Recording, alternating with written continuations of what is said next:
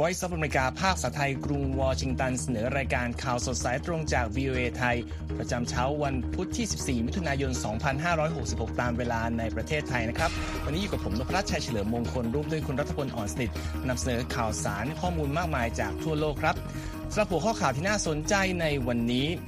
อดีตประธานาธิบดีโดนัลด์ทรัมป์ขึ้นศาลไมอามี่ไม่ยอมรับผิดกรณีเก็บเอกสารลับทางการ ผู้เชี่ยวชาญเตือนอเมริกาต้องเตรียมรับมือการโจมตีทางไซเบอร์จากจีน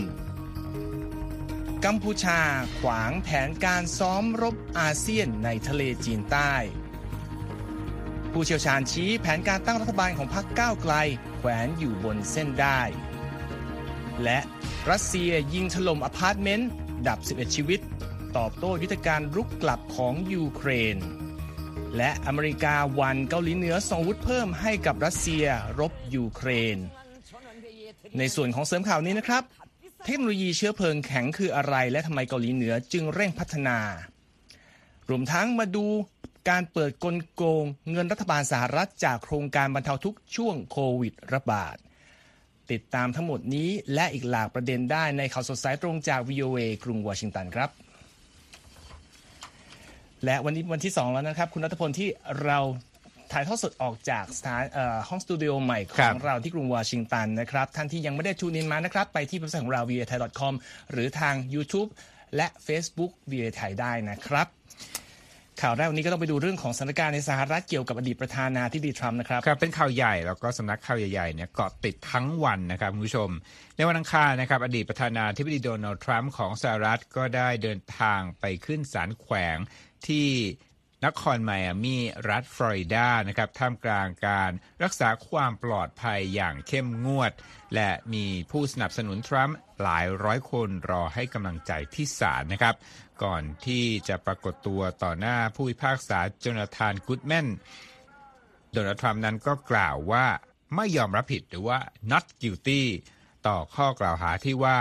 เขาเก็บเอกสารชั้นความลับของรัฐบาลกลางสหรัฐหลายร้อยฉบับเอาไว้หลังจากที่พ้นจากตำแหน่งไปแล้ว และขัดขวางความพยายามของเจ้าหน้าที่ที่ต้องการนำเอกสารเหล่านั้นกลับมาคุณนพรัตน์ครับ เมื่อสัปดาห์ที่แล้วนะครับ ทรัมป์กลายเป็นประธานาธิบดีอเมริกันคนแรกในประวัติศาสตร์ที่ถูกคณะลูกขุน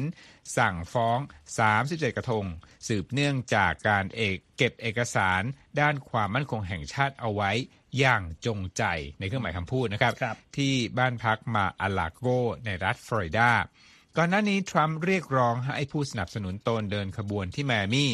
ก่อนที่จะเกิดความกังวลว่าอาจจะลุกลาม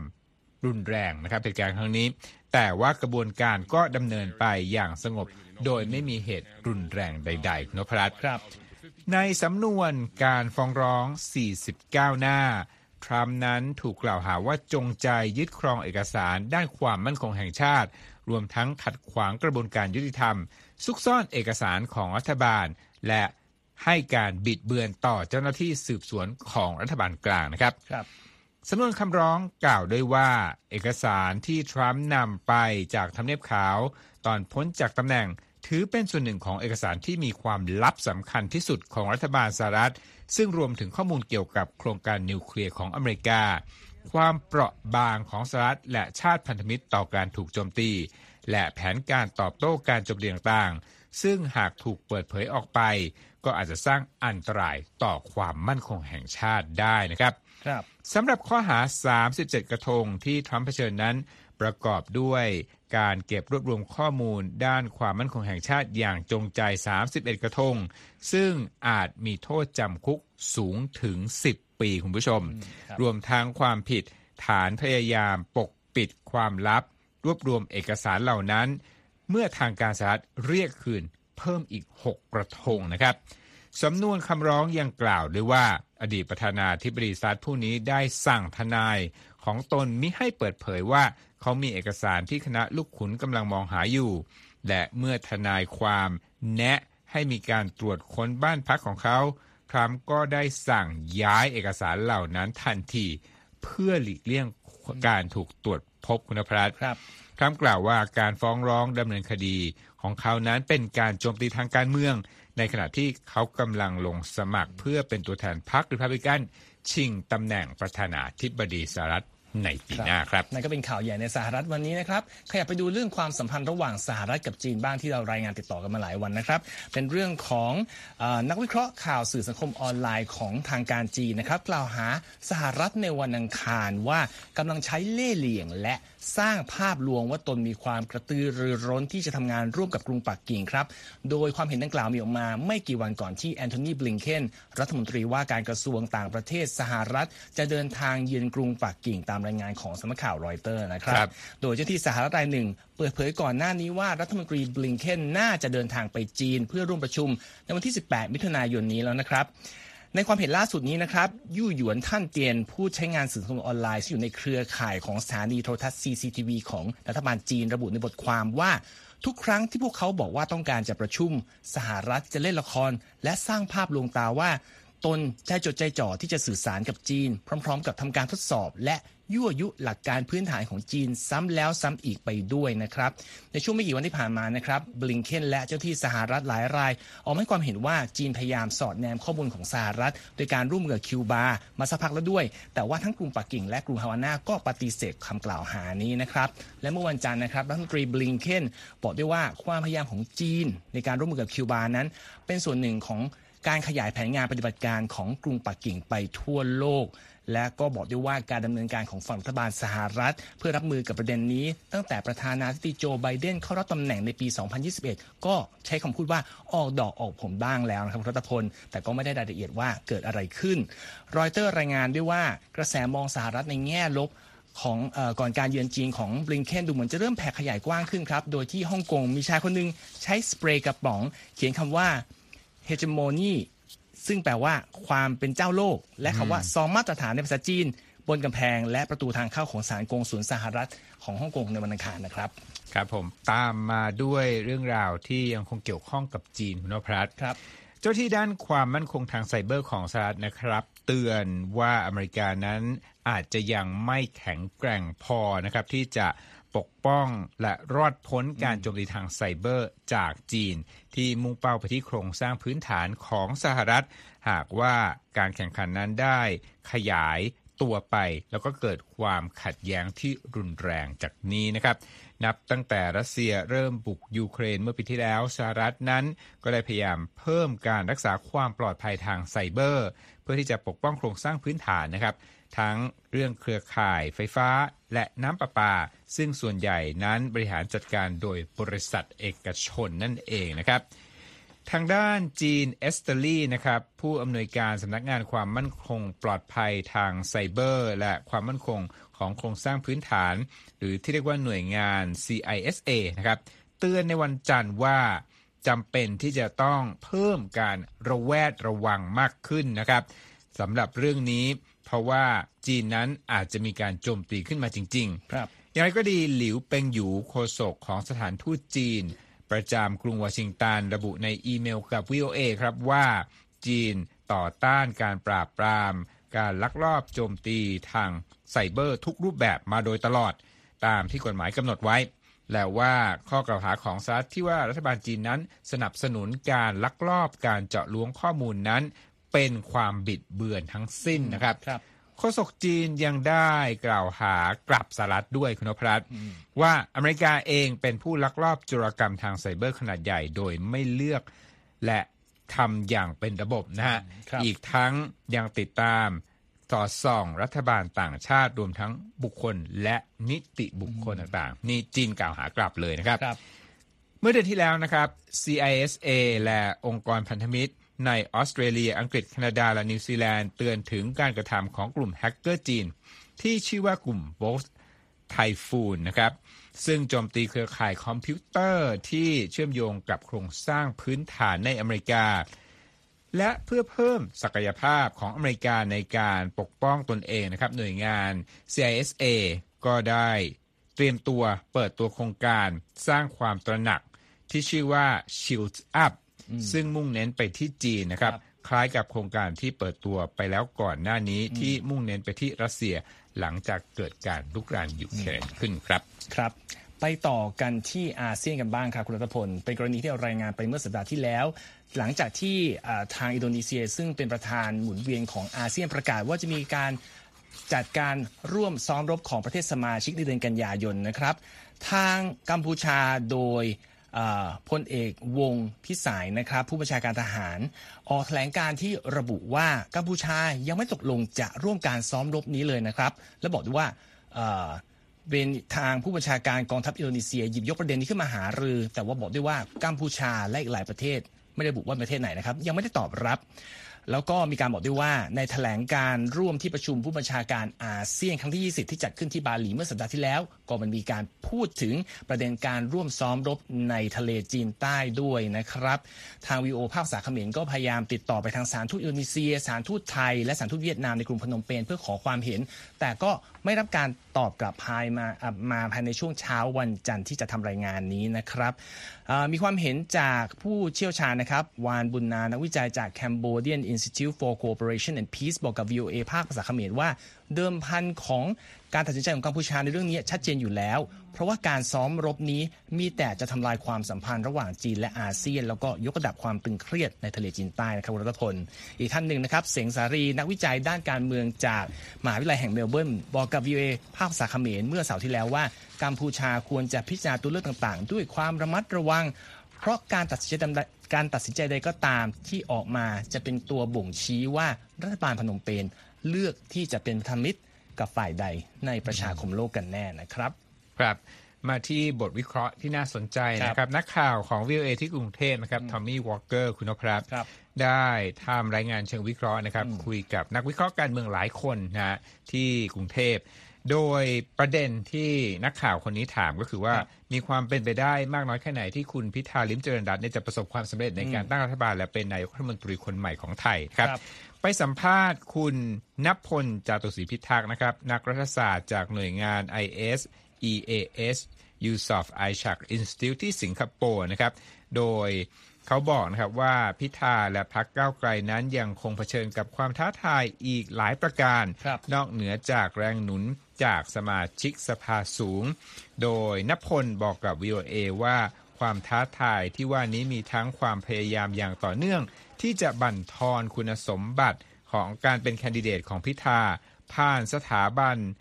คนกลางผู้ทำหน้าที่ตัดสินใจต่างๆ และการตั้งรัฐบาลผสมที่ไม่ค่อยจะง่ายนักร่วมกับรัฐบาลเพื่อไทย ก็อาจจะได้ส้มหล่นนะครับ เป็นคำพูด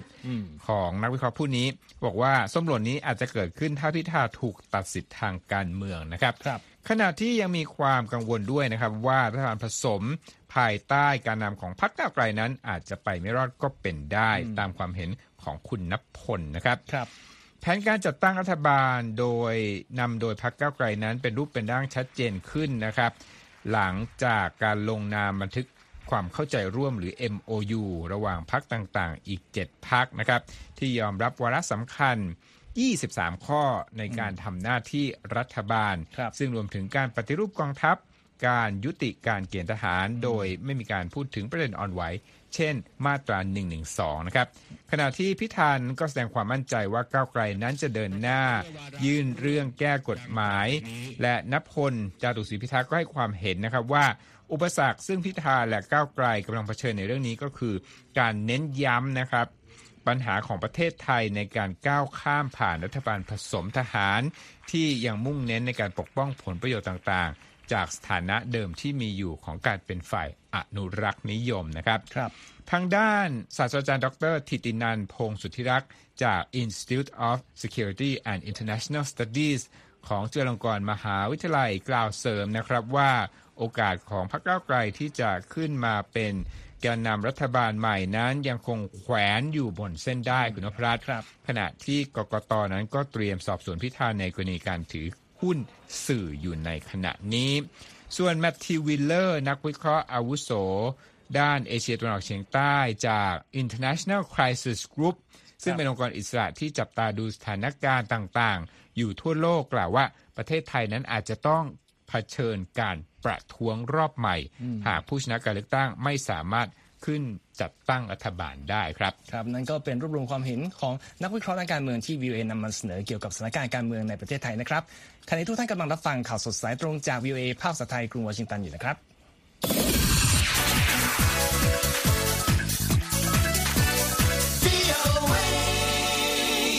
ครับมาต่อเรื่องของสถานการณ์การรบระหว่างยูเครนกับรัสเซียกันบ้างครับคุณรัตพลครับรัสเซียยิงขีปนาวุธใส่อาคารหลายแห่งนะครับ รวมทั้งโกดังอีกโกดังแห่งหนึ่งในเมืองกรีวีรี ซึ่งเป็นบ้านเกิดของประธานาธิบดีโวโลดิเมียร์เซเลนสกี้ทำให้มีผู้เสียชีวิตอย่างน้อย 11 คนนะครับ ขณะที่กองทัพยูเครนกำลังโจมตีกลับเพื่อแย่งชิงดินแดนคืนมาจากรัสเซีย โดยภาพ ข่าวแสดงให้เห็นอพาร์ตเมนต์ที่เกิดเพลิงไหม้เสียหายหนักจากการโจมตีด้วยขีปนาวุธ ในช่วงเช้าวันอังคารนะครับ ในเมืองที่อยู่ไม่ไกลจากอ่างเก็บน้ำที่เหือดแห้งเพราะการโจมตีทำลายเขื่อนคาคอฟกาเมื่อสัปดาห์ที่แล้วเจ้าหน้าที่ยูเครนระบุว่ามีผู้เสียชีวิตในอาคารอพาร์ตเมนต์ดังกล่าวอย่างน้อย 4 คนครับคุณรัตพลครับแล้วก็อีก 7 คนในโกดังที่ถูกทำลาย นอกจากนี้ยังมีผู้ได้รับบาดเจ็บ 28 คน อาคารข้างเคียง ต่างได้รับความเสียหาย และมีรถยนต์ถูกทำลายอย่างน้อย 5 คันด้วย ประธานาธิบดีเซเลนสกี้นะครับผู้ที่เกิดที่เมืองแห่งนี้ระบุทางสื่อเทเลแกรมว่านักฆ่ารัสเซียยังคงก่อสงครามทำลายอาคารบ้านเรือน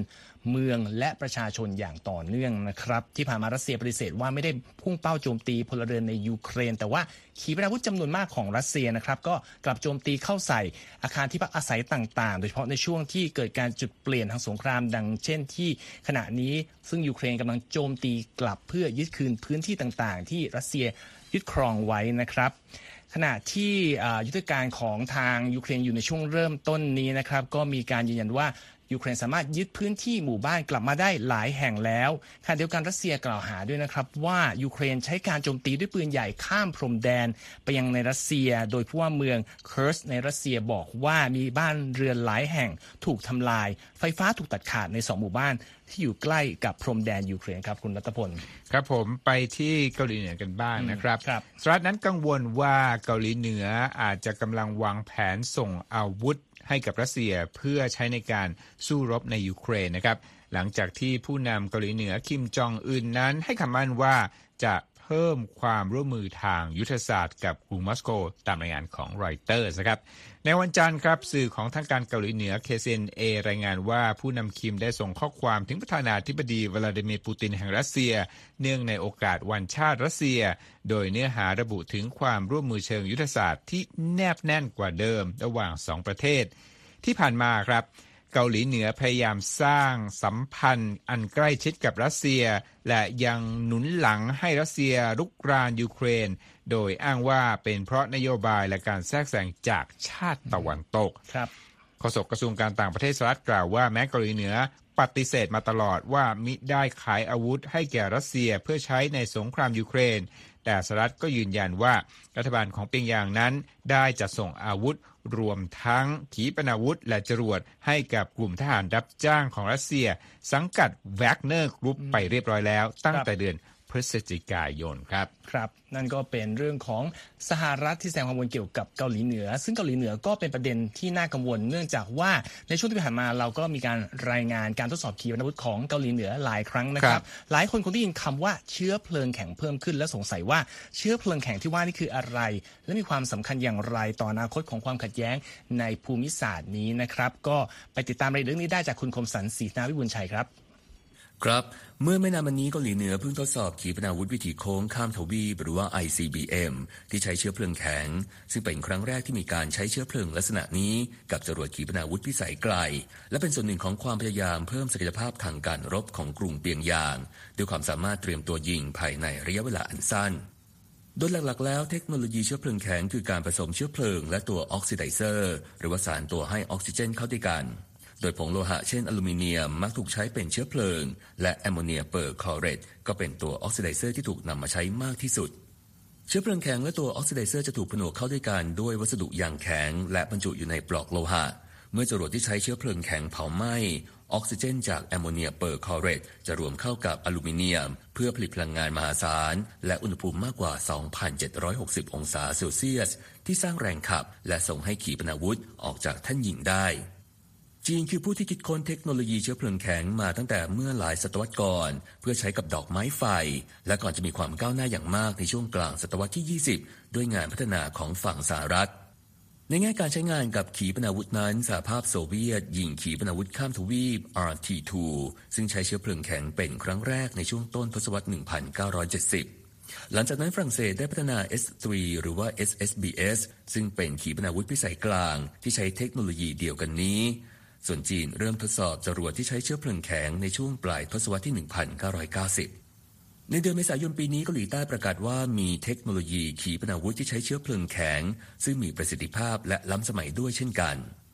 สำหรับเชื้อเพลิงแบบเหลวนั้นให้พลังและแรงขับที่มากกว่า แต่มีน้ำหนักมาก และต้องใช้เทคโนโลยีที่ซับซ้อน ในขณะที่เชื้อเพลิงแบบแข็งมีความหนานแน่น และเผาไหม้ค่อนข้างเร็วทำให้เกิดแรงขับภายในระยะเวลาอันสั้น อีกทั้งยังสามารถเก็บรักษาได้นานโดยไม่เสื่อมสภาพ ซึ่งเป็นปัญหาที่พบได้บ่อยในเชื้อเพลิงแบบเหลว แวนวันดีเพน อดีตผู้เชี่ยวชาญด้านอาวุธของรัฐบาลสหรัฐ ซึ่งปัจจุบันทำงานร่วมกับโครงการ 38 North กล่าวว่า ขีปนาวุธเชื้อเพลิงแข็งใช้งานง่าย ปลอดภัยกว่า และไม่ยุ่งยากในเรื่องการขนส่ง อีกทั้งยังตรวจจับได้ยากกว่า เมื่อเทียบกับอาวุธเชื้อเพลิงแบบเหลว ส่วนอังกฤษพันดา นักวิชาการอาวุโสจาก Carnegie Endowment for International Peace ในกรุงวอชิงตัน กล่าวว่าประเทศใดก็ตามที่มีกองกำลังนิวเคลียร์ขนาดใหญ่ ย่อมแสวงหาขีปนาวุธที่ขับเคลื่อนด้วยเชื้อเพลิงแข็ง ซึ่งไม่จำเป็นต้องเติมเชื้อเพลิงทันทีในช่วงก่อนการยิง ซึ่งเป็นสมรรถภาพที่เหมาะสมกว่าในการตอบโต้ต่อการโจมตีใด ๆ ในเวลาวิกฤต หลังการทดสอบเชื้อเพลิงดังกล่าวเมื่อเร็วๆนี้เกาหลีเหนือได้แถลงว่า การพัฒนาขีปนาวุธข้ามทวีปว่า2 x ทีนที่ใช้เชื้อเพลิงแข็ง จะช่วยเสริมสร้างการต่อต้านการโจมตีด้วยนิวเคลียร์ได้อย่างมาก แต่กระทรวงกลาโหมของเกาหลีใต้ก็ได้ออกแถลงการแย้งสิ่งที่เกาหลีเหนือพยายามดำเนินการ โดยกล่าวว่ากรุงเปียงยางยังต้องการเวลาและความพยายามเพิ่มเติม เพื่อให้เกิดความชำนาญในเทคโนโลยีดังกล่าว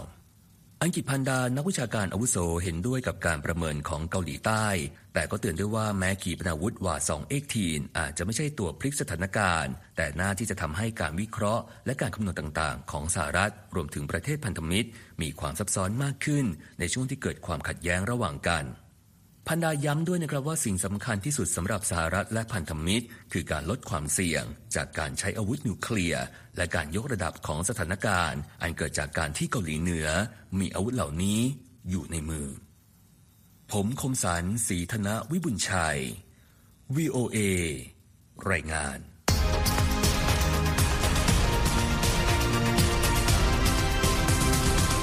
อบคุณครับคุณคมสัน ทุกท่านสามารถกลับไปอ่านรายงานชิ้นนี้ และอื่น ๆ ของเราได้ รวมทั้งดูย้อนหลังได้ที่เว็บไซต์เรา v i a thai com และเราอัปเดตผ่านทาง Instagram Facebook YouTube และ Twitter รวมทั้งฟังย้อนหลังได้ที่ Spotify v i a thai นะครับ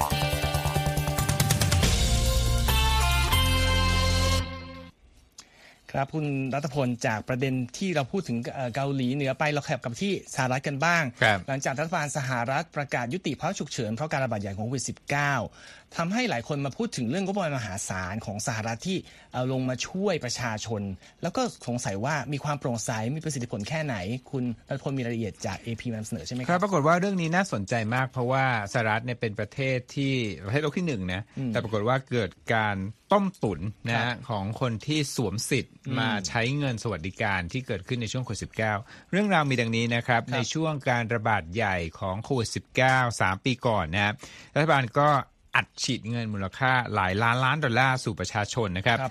แต่ว่าสำนักข่าว AP ออกรายงานเชิงวิเคราะห์บอกว่ารัฐบาลอเมริกันนั้นอาจจะโดนต้มนะโดนต้มโดยนักฉวยโอกาสเป็นเงินกว่า 280,000 ล้านดอลลาร์ นอกจากนั้นนะครับ AP วิเคราะห์ว่าเงินอีกราว 123,000 ล้านดอลลาร์นั้น ถูกใช้ไปอย่างผิดวัตถุประสงค์นะ เป็นไปได้อย่างมากนะครับว่า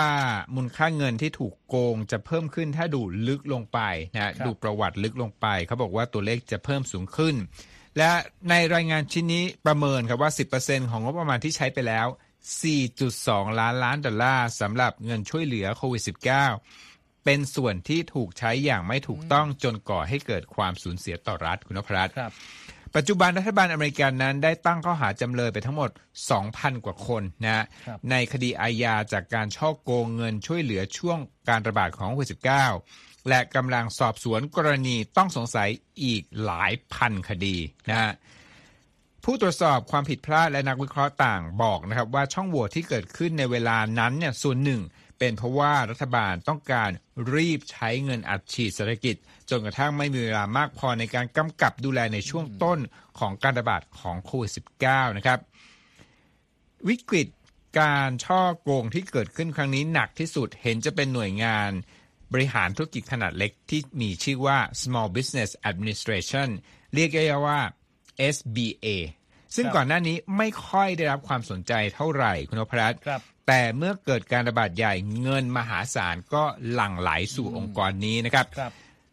ดูตัวเลขกันนิดนึงนะครับ ก่อนหน้าการเกิดการระบาดของโควิด -19 หน่วยงาน SBA นะครับออกเงินกู้บรรเทาทุกข์ภัยพิบัติต่างๆ รวมระยะเวลา 70 ปีครับมูลค่า 67,000 ล้านดอลลาร์คืออยู่ในระดับหมื่นกว่ากว่าครัหกหมื่นกว่ากว่า แต่เฉพาะช่วงเดือนมีนาถึงกรกฎาปี 2020 นะครับครับ ตัวเลขดังกล่าว มูลค่าเฉียด 170,000 ล้านดอลลาร์นะครับเพื่อที่จะบรรเทาภัยพิบัติจากโคโรนาไวรัส อันนี้เป็นข้อมูลของ SBA เองนะครับครับ การที่ต้องทำงานอย่างรีบเร่งทำให้ผู้ที่ขอเงินกู้จาก SBA สามารถทำหน้าที่เป็นผู้ยืนยันความถูกต้องของเอกสารที่ตัวเองส่งเองนะครับครับในตอนแรกการเบิกจ่าย ก็ยังมีข้อห้ามอยู่มิให้ SBA นั้นไปตรวจสอบประวัติการจ่ายภาษีก็คือผ่อนคลาย แต่ครับต่อมาเนี่ยก็เลิกการผ่อนคลายนี้ไปเมื่อตอนสิ้นปี 2020 นะครับครับไมเคิลฮอ r วิตส์ผู้ตรวจการของกระทรวงยุติธรรมสหรัฐแล้วก็เป็นประธานกรรมการการตรวจสอบโครงการรับมือการระบาดใหญ่ของโควิดกล่าวนะครับว่าสหรัฐนั้นมีฐานข้อมูลที่ปกป้อง มีให้เงินจากรัฐตกไปอยู่ในมือของผู้ที่ขาดคุณสมบัติ เช่น ผู้ที่ถูกศาลตัดสินว่าโกงภาษีครับแต่ว่าฮอ r วิตส์กล่าวว่า รัฐบาลอเมริกันนั้นไม่ได้ใช้ฐานข้อมูลนี้เร็วพอในการสกัดนักต้มตุ๋นช่วงโควิด 19 นะครับอย่างก็ตามนะครับ แม้จะมีข้อถกเถียงระหว่างริพับลิกันแล้วก็เดโมแครตนะครับ แต่ว่าทั้งสองพรรคก็สามารถหาจุดที่เห็นตรงกันได้เมื่อปีที่แล้วคุณอภรัตน์ครับว่ารัฐบาลกลางนั้นควรมีเวลามากขึ้นนะฮะ ในการตามตัวนักต้มตุ๋นมารับโทษนะครับครับ โดยเมื่อเดือนสิงหาคมปีที่แล้ว ประธานาธิบดีโจไบเดนก็เพิ่มเวลาการมีผลบังคับใช้กฎหมายเพื่อเอาผิดอาชญากรรมที่เกิดขึ้นใน 2 โครงการดังกล่าว จาก SBA เดิมจาก 5 ปี เพิ่มเป็น 10 ปีนะฮะระยะครับเวลาของการมีผลบังคับทางกฎหมาย ส่วนจีนสเปอริงผู้บริหารโครงการความช่วยเหลือ American Rescue Plan ของรัฐบาลอเมริกัน ก็ช่วยถอดบทเรียนนะจากเหตุการณ์นี้ด้วยนะฮะเขากล่าวว่าโครงการช่วยเหลือภัยพิบัติของรัฐไม่จำเป็นต้องเลือกระหว่างความรีบเร่งกับความปล่อยปละละเลยต่อครับการกระทำผิดนะฮะโดยเขาระบุว่า รัฐนั้นควรหาทางเดินเรื่องมอบเงินช่วยเหลือได้อย่างทันท่วงที และสิ่งนี้สามารถทำได้ไปพร้อมๆ กับการตรวจสอบ และคัดกรองและป้องกันมิจฉาชีพครับ ครับก็เป็นการค้นพบที่น่าสนใจมากครับอย่างคุณรัฐพลบอกประเทศเอ่อโลกที่หนึ่งก็ยังมีปัญหา ช่อโกงมหาศาลอย่างมหานี้ได้ศาลคครัรับบโอเค ขยับไปที่ตลาดหลักทรัพย์ของสหรัฐกันบ้างครับ วันนี้ก็ยังเขียวอยู่นะครับ โดยดัชนีดาวโจนส์นะครับบวก 145 จุด หรือประมาณ 0.4%ที่ 34,212 จุด ขณะที่ S&P บวก 30 จุด หรือ 0.7%ที่ 4,369 จุด NASDAQ เพิ่มขึ้นเช่นกันครับ 111 จุด หรือ 0.8%ที่ 13,573 จุด ส่วนราคาทองคำในวันนี้มีการซื้อขายลดลง 0.65%ที่1,956ดอลลาร์90 เซนต์ต่อออนซ์นะครับ และส่งท้ายสั้นๆวันนี้นะครับรัฐเอ่อบริษัทรถยนต์สัญชาติญี่ปุ่นโตโยต้าประกาศในวันอังคารว่าจะเปิดตัวแบตเตอรี่ชนิดแข็งคุณภาพสูงครับและเทคโนโลยีอื่นๆนะครับที่ช่วยยกระดับ และก็ระยะทางในการขับขี่ และการลดต้นทุนของรถไฟฟ้าแห่งอนาคตด้วยแผนดังกล่าวถูกประกาศออกมาในกะก่อนที่จะมีการประชุมผู้ถือหุ้นประจำปีในวันพุธนี้นะครับ ซึ่งคาดว่าจะมีการตรวจสอบอย่างละเอียด ถึงความล่าช้าของโตโยต้าในการปรับเปลี่ยนไปเป็นให้ เป็นบริษัทรถไฟฟ้านะครับ โดยแบตเตอรี่แข็งที่ชื่อว่า solid state battery นี่ใช้อิเล็กโทรไลต์แบบแข็งมีความเสถียรสูง เก็บไฟได้นานกว่าแบตเตอรี่ชนิดอิเล็กโทรไลต์ชนิดเหลว ซึ่งผู้เชี่ยวชาญเชื่อว่าแบตเตอรี่ใหม่จะช่วยเปลี่ยนผ่านไปสู่ยุคสมัยแห่งรถยนต์ไฟฟ้าได้นะครับ อันนี้กันมาฝากกันส่งท้ายข่าวสดสายตรงจาก VOA ภาษาไทยกรุงวอชิงตันวันนี้นะครับ ผมนพรัชเฉลิมมงคลและคุณรัตพลอ่อนสติจะต้องลาไปก่อนแล้วครับ สวัสดีครับ สวัสดีครับ